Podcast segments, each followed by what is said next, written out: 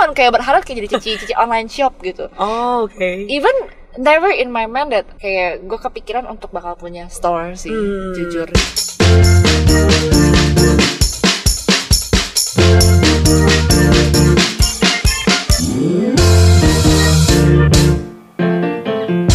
Hai warga podcast. Jangan ketawa dulu, Steph. Oke, selamat datang di podcast pertama gue yang ada guestnya. Dan cewek yang satu ini adalah seorang yang gue adore. Gue lumayan sering ketemu sama dia. Ya, well, seminggu bisa dua kali lah ya. Dan dia adalah seseorang yang bekerja di dunia fashion Dan punya brand sendiri. Tapi lately dia lebih kayak back to uh, community gitu lah ya. Dia adalah Stephanie Tan. Woo! Kayak gue memuji diri sendiri gitu ya Ini adalah uh, podcast yang dadakan. gue kayak chat Steph karena hari ini kita ada views jam 8 dan gue baru chat dia kayak sekitar jam berapa, Steph?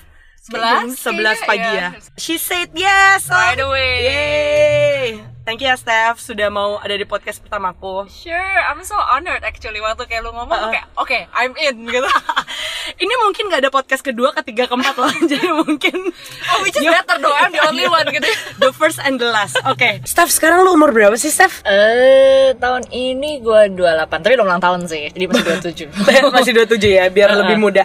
Oke, pertama lu start Jolly itu umur Dua-dua? Dan kerjaan pertama lo itu langsung joli atau pernah yang lain? Eh, enggak, jadi gue dulunya awal-awal banget gue pulang dari Singapura itu gue kerja di eh, fashion designer Oke. Tempat fashion designer gitu, gue jadi asisten designer Hmm. Eh, selama setahun Abis itu gue pindah ke photography company as a stylist Wow. Gitu. Tapi itu masih inline ya? Masih ada. Masih inline, Oke. iya Itu emang lo plan kayak gitu atau go with the flow? Karena kan waktu itu pas lo lulus dari Singapura itu masih 20-an dong berarti. 19 19. Iya, gue Oke. 19 Nah, jadi emang gue dari dari awal gue udah tahu nih Gue pasti karena gue jurusannya fashion Waktu itu gue di Singapura Ya pasti gue cari kerjanya related to fashion Which is emang dari gue pribadi kan gue demennya ngedesain gitu. Jadi awal-awal kerjaan pertama ya gue kerjanya as asisten designer dulu gitu. Dari situ sih terus kayak pelan-pelan gue ngerasa kayaknya I need to have more opportunity juga. Terus kayaknya at the same time go with the flow But bidangnya gue emang pengen tetap samain dari dulu Oke. Kalau gue lihat lo, lo adalah orang yang kayak udah tahu lo maunya apa. Bener gak kayak gitu? Yes. Yeah, well, when I know what I want, I really know what I want. When I don't know what I want, kayak gue bener-bener gak tahu gue maunya apa kali ya, bisa Oke. dibilang. Oke, berarti abis company yang fotografi itu Uh-uh. baru pindah ke Jolly. Jadi waktu itu sebenarnya gue start Jolly itu se- sebe- sebenarnya waktu gue masih kerja. Oh, oke. Jadi itu kayak sambilan. Awalnya Jolly was like a part time job for me gitu. Eh kapan taunya gue harus bikin? Sebenarnya enggak juga sih. Soalnya kita waktu itu cuma ketemu sama my partner, abis itu cuma ngobrol. Terus kayaknya oh oke deh, kayaknya kita bikin bareng kayak gitu. Kita kita bikin bareng aja. Waktu itu kita berdua lagi sama-sama galau. Oke. kayak galau masalah percintaan ya, Uh-uh. Cin.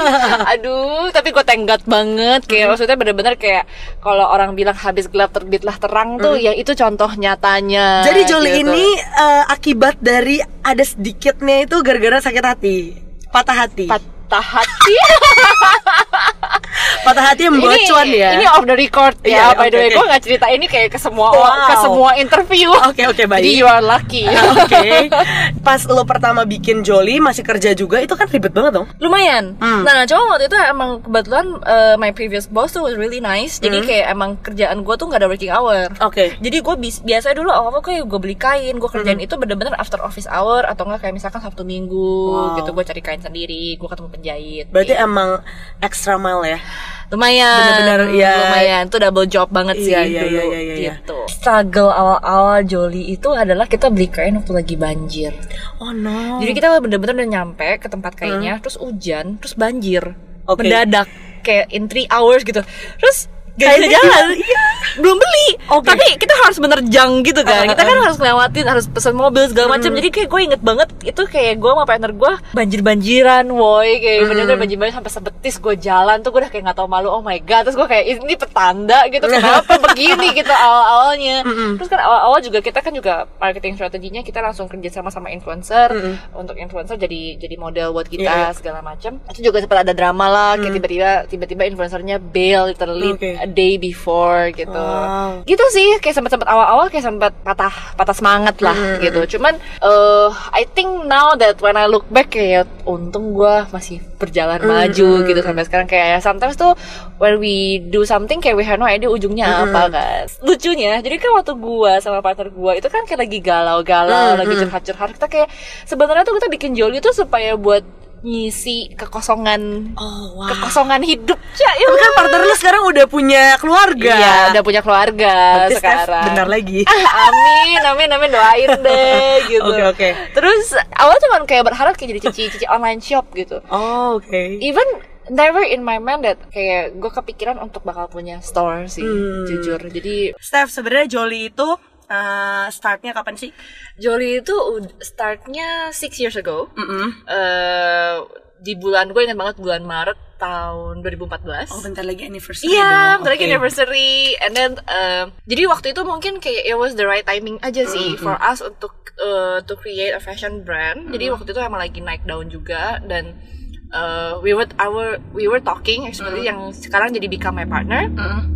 Kita kayak lagi ngomong kayak I think I have this passion untuk, untuk create baju. Mm-mm. Uh, terus juga my partner juga ya apa kayak di bidang bagian salesnya, marketingnya dia ada passion di, di marketingnya. So waktu kita ngobrol kayaknya klik and cocok and yeah that's where we started and here Okay. we are right now gitu. Wuhu. Tapi uh, emang lu sekolah di bidang fashion juga ya? Iya, jadi gue emang udah interested in fashion itu since I was in high school gitu. Jadi waktu gue masih SMA gitu atau SMP, gue suka ngegambar, Oke. suka ngegambar, gue suka imagine kayak kira-kira tuh gue pengen pakai baju yang kayak gimana ya. Cuman gue nggak ngerti cara bikin bajunya. Nah, waktu gue kuliah, gue decide kayaknya emang this is what I want gitu. I wanna be a fashion designer gitu. Tapi gue sempat scroll jauh di bawah dari Instagram lo. Itu ada baju-baju pertama yang Iya. mungkin nggak rilis, di mana kayak lo pakai eh, tule ya, tule yang kayak Iya, iya. bener-bener kayak cibi-cibi gitu. Terus dulu tuh yang kayak eh, cutting-cuttingannya kalau nggak ngembang sekalian, Iya, iya. itu yang bener-bener kayak low cut gitu, yang di belakangnya bolong. Iya, Ada iya, kan? bener-bener itu itu itu jujur awal-awal desain jolly banget Iya. sih. Gue juga waktu gue lihat-lihat dulu kayak gue mikir kok bisa laku ya gitu. Iya iya iya iya. Oke, jadi itu adalah uh, passion lu emang dari dulu dari SMP let's say gitu ya. Ini udah enam tahun dan pasti dong di tengah-tengah itu waktu lu start Jolly sampai sekarang bisa ada toko offline store di Bahasa Indonesia. Plaza Indonesia Lantai langsung ke sana Cela Iya, gitu. Coba tolong dicek ya. Di mana orang-orang sekarang itu lebih bikin online store aja gitu kan dan lu masih bertahan dengan offline store lu pasti kan ada struggle-nya tuh boleh ceritain sedikit gak? Sebenarnya mungkin tiap tahun struggle-nya beda-beda ya. Mm-mm. Cuma mungkin sekarang struggle yang kita hadapin di tahun-tahun ini gitu, bisa bisa dibilang tuh six years tuh terma di dunia fashion di sekitar kita itu tuh bisa dibilang lumayan mature. Mm. Karena kan mungkin beberapa sisi lain kan masih pada apa merintis ya. Ya, ya. Sedangkan tuh tahun 6 tahun tuh mungkin tuh di posisi di mana kita udah di udah stabil, but at the same time kayak gimana caranya maintain your stability gitu. Jadi itu biggest struggle kita sih. Mm. Gimana caranya kita tetap kedengeran, gimana Yes, yes. caranya tetap orang eh, nyari bajunya kita bukan emerging brands Ya. gitu. Gue dengar dan baca beberapa artikel yang bilang kalau retail itu lagi bener-bener turun banget. Betul. Sebagai brand, local brand, lu berasa juga gak? Sebenarnya gini, mungkin gue gua harus menyimpulkan dengan cara gini. Untuk effort lu yang sama, lu nggak bisa dapat hasil seperti dulu. Oke. gitu Iya, that's iya. why itu menurun Mm, gitu mm, mm. jadi emang bener-bener yang gue rasain banget nih ya kayak kita tuh tiap tahun tuh bisa dibilang untuk maintain kita punya apa ya income lah Iya, kayak iya. saya untuk maintain kita punya income tuh effort kita harus kayak dua kali dan tiga kali lebih, lebih banyak dibandingin tahun-tahun sebelumnya Wow, yap, yap. gitu jadi dibilang it's a struggle kayak gitu lagi menurun sih I have to agree sih Oke, em, lu kan lady boss banget ya di mata gue nih ya. Boleh jujur gak sih? gitu ya gue lady boss ya Soalnya gini, pertama kali gue ketemu lo itu di Holning. tiga tahun yang lalu ya Iya, kayaknya tiga tahun Oh yang lalu. God. Terus udah gitu, hari itu lo yang share atau nyanyi, pokoknya between that deh. oke Dan lu selalu duduk di depan gitu kan. Heeh. Dulu sih zaman zaman dulu lu masih kayak lumayan sering dandan gitu sih. Bukan dandan sih, lebih kayak mungkin pulang kerja kali ya. Jadi pakaian lu tuh masih yang kayak kalau sekarang kan mungkin lebih ke sendal gitu kan. Tapi dulu tuh lu lebih yang kayak well dressed kali ya kalau gue bisa bilang. Jadi pertama first impression gue ketemu lo itu gila nih orang. Quote unquote anak orang kaya gitu kan. Ya jujur kayak gitu. Terus banyak yang bilang gitu dia yang punya Jolly dia yang punya Jolly oh gitu. Jadi tuh di di di otak gue tuh lo yang bener-bener kayak high fashion terus kayak eh, bener-bener yang lady boss gitu kan. Nah em, sebenarnya lady boss itu gak sih? Jujur Perhaps maybe ya mungkin ya bisa dibilang oke. kayak gitu sih. Soalnya kan eh, ya obviously kan maksudnya kayak we have team juga. Jadi kayak ha- we I have to manage the team juga Yep. gitu untuk ngurusin segala macam dari segi desain, operational, eh, visuals and everything gitu. Yeah. Jadi eh, ya bisa dibilang that's my everyday job sih gitu. sebagai lady boss lo tuh rutinnya apa aja sih Eh, dari pagi bangun pagi deh Eh oke. Ini ada dua pilihan. Jadi it's either gua ke kantor oke atau gua ke Plaza Indonesia. Oke, Gua ke store. ke store gitu. And between that meetings, biasanya meetings gitu. Even gua meeting macam-macam, bisa gua meeting desain, gua meeting eh, kain atau gua oke. cari kain atau eh, gua meeting konsep, Hmm. eh, konsep for photoshoot, konsep for visual merchandising atau ko- konsep buat Instagram, Oke. eh, kayak gitu sih. so basically setiap hari lo masih kerja ya Iya, bisa dibilang kayak gitu. Cuman sometimes I take my day off sih. Jadi Oke. kayak kalau lagi gimana, gue bener-bener bisa uh, cut my cut myself gitu. Kayak gue gak mau kerja dulu gitu. Oh, ya itu lady boss. Please deh. Tapi lu berasa gak sih semakin kita tua, semakin males pergi-pergi cuy. Kayak Iya. pengen seharian cuma di rumah nonton Netflix gitu gak sih? To be honest, iya sih. Iya, gue juga. Kenapa ya begitu? Gue juga bingung sih. Gue ngerasa kayak gue kurang bergaul akhir-akhir ini. Iya iya, faktor U ya, umur. Oke, em, lu pernah bilang sama gua lu masih ngedesain. Heeh, Itu beneran? beneran. Setiap hari berapa desain? Maksud gue kayak setiap collection masih ada yang desain. Itu kita per collection kita 30 desain Per per bulan. Oke, iya kalau hitungannya berarti satu desain per day. Dan dari misal 30 itu, kira-kira yang masuk secara presentase aja berapa persen kira-kira? Oh enggak, 30 tuh yang masuk justru. Oh gitu. Jadi yang nggak masuk itu Banyak. more than 30. Iya, more than 30. Wow, gokil sih. Iya, biasanya more than 30. Nah, ini pertanyaan mungkin yang paling common kali ya. Kayak lo pernah nggak sih berasa jenuh tiap hari gambar, tiap hari ketemu kain? mungkin jenuhnya kayak udah nggak excited lagi ya Mm, gitu. Mm. mungkin kalau dulu kayak awal-awal kita bikin baju pertama kali first time photo shoot first time concepting tuh kita kayaknya excited banget lah semangat banget kayak very detail gitu. Makin lama kayak aduh kok kayak gue besok photoshoot lagi gitu. It's Mm, everyday thing iya, gitu iya, iya. kan. Nah pernah sih jujur cuman cara nang cara nangkapinnya I always I would say we always need inspiration lah, especially in design kan. Jadi kayak gue suka take, take my day off, gue holiday, Yep. I look around, kayak look at the fashion sense Yep. gitu. Dan kayak kemarin misalkan kayak gue ke Jepang gitu, gue bener-bener pelajarin fashion Ah. sense-nya mereka, gue pelajarin layout store-nya mereka, Yep, yep, yep. gue pelajarin customer service-nya mereka. Dan di situ gue pulang gue ke pump up banget, kayak Wrappingnya mereka ya oh, gak sih? wrappingnya iya. Oh. Ya ampun, kayak desainnya, packagingnya tuh inspiring banget lah Iya, iya, gitu. Jadi eh, dari situ kayak pulang semangat lagi gitu. Pernah nggak sih lu kayak berasa, aduh I'm not enough. Biasanya kan kalau umur 20-an berasa kayak gitu kan. Kayak pengen more deh, pengen more deh. Sering, Hmm. jujur sering banget, especially with the Instagram world these Hmm. days. Kayak eh, lu ngelihat kiri kanan lu tuh rumputnya lebih hijau. Oh bisnis dia lebih oke Iya, ya. iya. Kayak oh eh, badannya lebih bagus ya. Kok bisa sih udah punya anak, punya punya punya suami ganteng, bisnisnya oke masih Iya, cantik iya. gitu.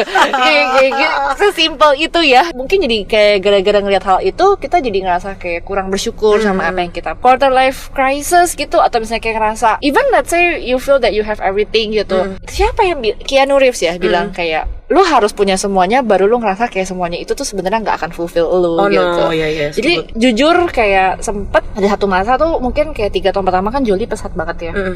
Eh, Jolie pesat banget thank God growth-nya itu tuh sampai kayak kok feelingnya biasa aja ya kok kayaknya kurang Hmm. ya Iya, kayak iya. gitu itu sempat sih nah nah di situ gue dapat langsung kayak ilham ya emang lu nggak boleh taruh kebahagiaan lu di kerjaan lu Hmm. di charity lu atau di achievement lu kayak gitu sih Oke, kita makan tahu kriuk dulu. Jadi gue udah punya tahu kriuk. By the way, kenapa? si Lady Boss ini setiap ada tahu kriuk, gue gak bisa nolak iya. I have no idea ya Oh my god, lo kayaknya dijampi-jampi sih. Oke, uh, let's try. Oh, Coba gitu. dikit. Oh, udah gak crispy. tolong dong tahu kriuk cabang uh, Muara Karang ya. Endorse kita sih, endorse Iya, kita. padahal ini tahu kriuknya tuh udah kayak nggak terlalu crispy kalau muda. Eh kalau muda tuh kan jadinya kayak siaran gua. Gue sambil makan boleh nih. Boleh, boleh, boleh, nggak apa-apa kok. Sekarang udah jolly, udah enam tahun. Tadi lu bilang udah stabil, udah mature sebagai brand gitu ya.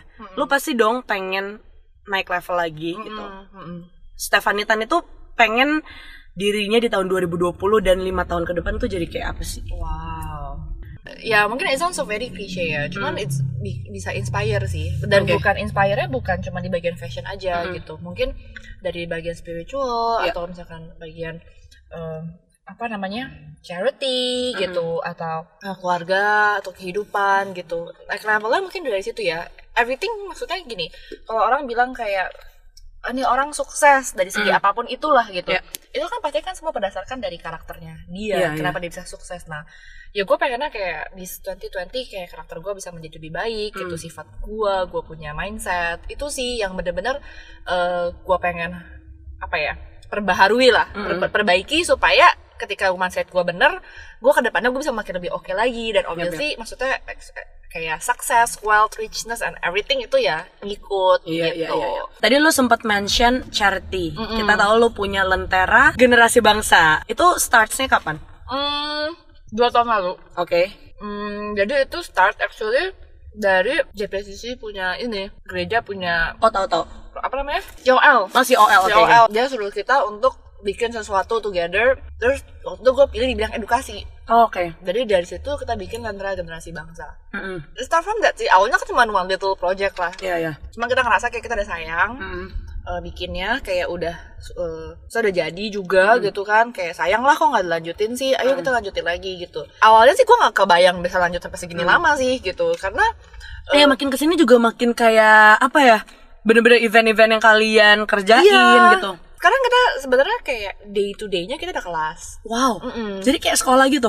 eh kayak les Hmm, oke. kita kita ngomong kayak les lah jadi kita ada kelas eh, menari kelas nyanyi kelas dance eh kelas handicraft sama kelas Inggris Oke. Gitu. Itu banyak loh, Steph. iya lumayan sih lumayan gitu Berarti maksudnya eh, setiap hari ada les-les itu. oh, oh. Jadi anaknya dibagi-bagiin nih, minat dan bakatnya di mana gitu. Mm-mm. Oke. Dan pengajarnya kita tuh volunteer volunteer. Lentera Generasi Bangsa ini sudah mengadakan first performance, maksudnya bisa dibilang big performance. Itu berapa minggu yang lalu ya? Eh, Desember tanggal 22 ya Oke. lega sih karena kita kan emang untuk dari segi kelasnya kan kita mencari yang lebih skill based Iya. Ma- maksud gua kadang-kadang kan orang-orang seperti misalnya kadang-kadang kita belajar nari belajar nyanyi kan butuh motivasi dong buat apa sih gue nyanyi buat apa sih gue Iya, nari iya. gitu. Especially kan mereka anak kecil ya. Jadi mereka harus punya certain small purpose lah gitu. Iya. yang mereka nari supaya apa nih? Supaya bisa perform gitu. Dan kita dulu sempet perform tapi ya mungkin small performance. Nah Iya. this one is our biggest performance ever gitu. Iya. kita di Ice Fest. Udah ada berapa anak sekarang? 30 anak Wow. Hmm. Mereka kan anak-anak yang memang secara financial mungkin kurang gitu ya, kurang beruntung gitu. Dan lo menyediakan si sarana yang notabene gratis ini, Iya. ya kan? Di mana mereka bisa mengembangkan bakatnya dan seriusin bakatnya. Soon or later itu bakal jadi kerjaan dia juga. Bisa jadi kan? Mm-mm, emang that's the purpose Oke. That's the purpose. Jadi kayak kita pengen bener-bener Makanya mungkin orang bilang kenapa anak yang kurang banyak gitu Gue tipenya yang kayak Gue better fokus sama satu anak Tapi gue bisa jadiin ini orang Oke nih gitu. Dibandingin gue kebanyakan anak Tapi datang-datang cuma kayak kasih sembako. Ya, ya, Menurut ya. gue gak ada efeknya gitu. Iya, iya, iya.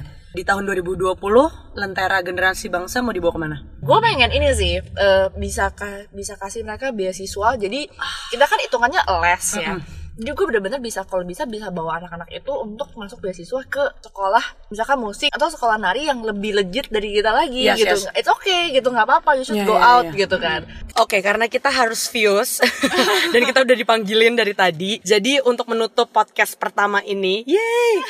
Sekali lagi thank you. Closing statementnya yang pengen gue tanyain adalah value atau quotes of your life gitu. quotes of my life ya Uh-uh. Eh, mungkin gini ya maksudnya kayak kita selama hidup kita kita punya perjalanan kita ups and down kita mungkin oh dipuji ya gitu misalkan oh hebat banget sih kamu bisa begini begini begini begini but I think you have to remember that kayak beyond your achievement beyond your success tuh ada orang-orang di belakang yang ngebantu lu loh gitu Oke. mungkin there is this unsung heroes gitu. Your misalkan contoh Jolly, your team gitu, Yeah. or let's say in Lentera Generasi Bangsa is your volunteer gitu. Without them nggak bakal jalan gitu. Sometimes kita suka take credit for ourselves juga dan behind all that juga there is God yang juga nuntun kita gitu. Karena there must be some things yang a lot of things that out of our control yang hanya Tuhan yang bisa bantu Yeah, sometimes yeah, yeah, gitu. yeah.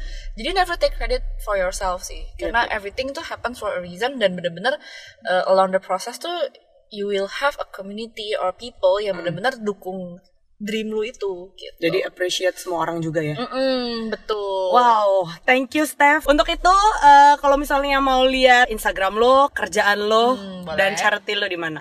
Eh, di Instagram ngomong nih at Iya. namanya. Oke. Instagramnya at Stefanitan. Iya, And itu then- di lock nggak? Nanti Nggak. kayak kita nggak bisa jadi ini lagi. Itu public stalker. account. Oh ya.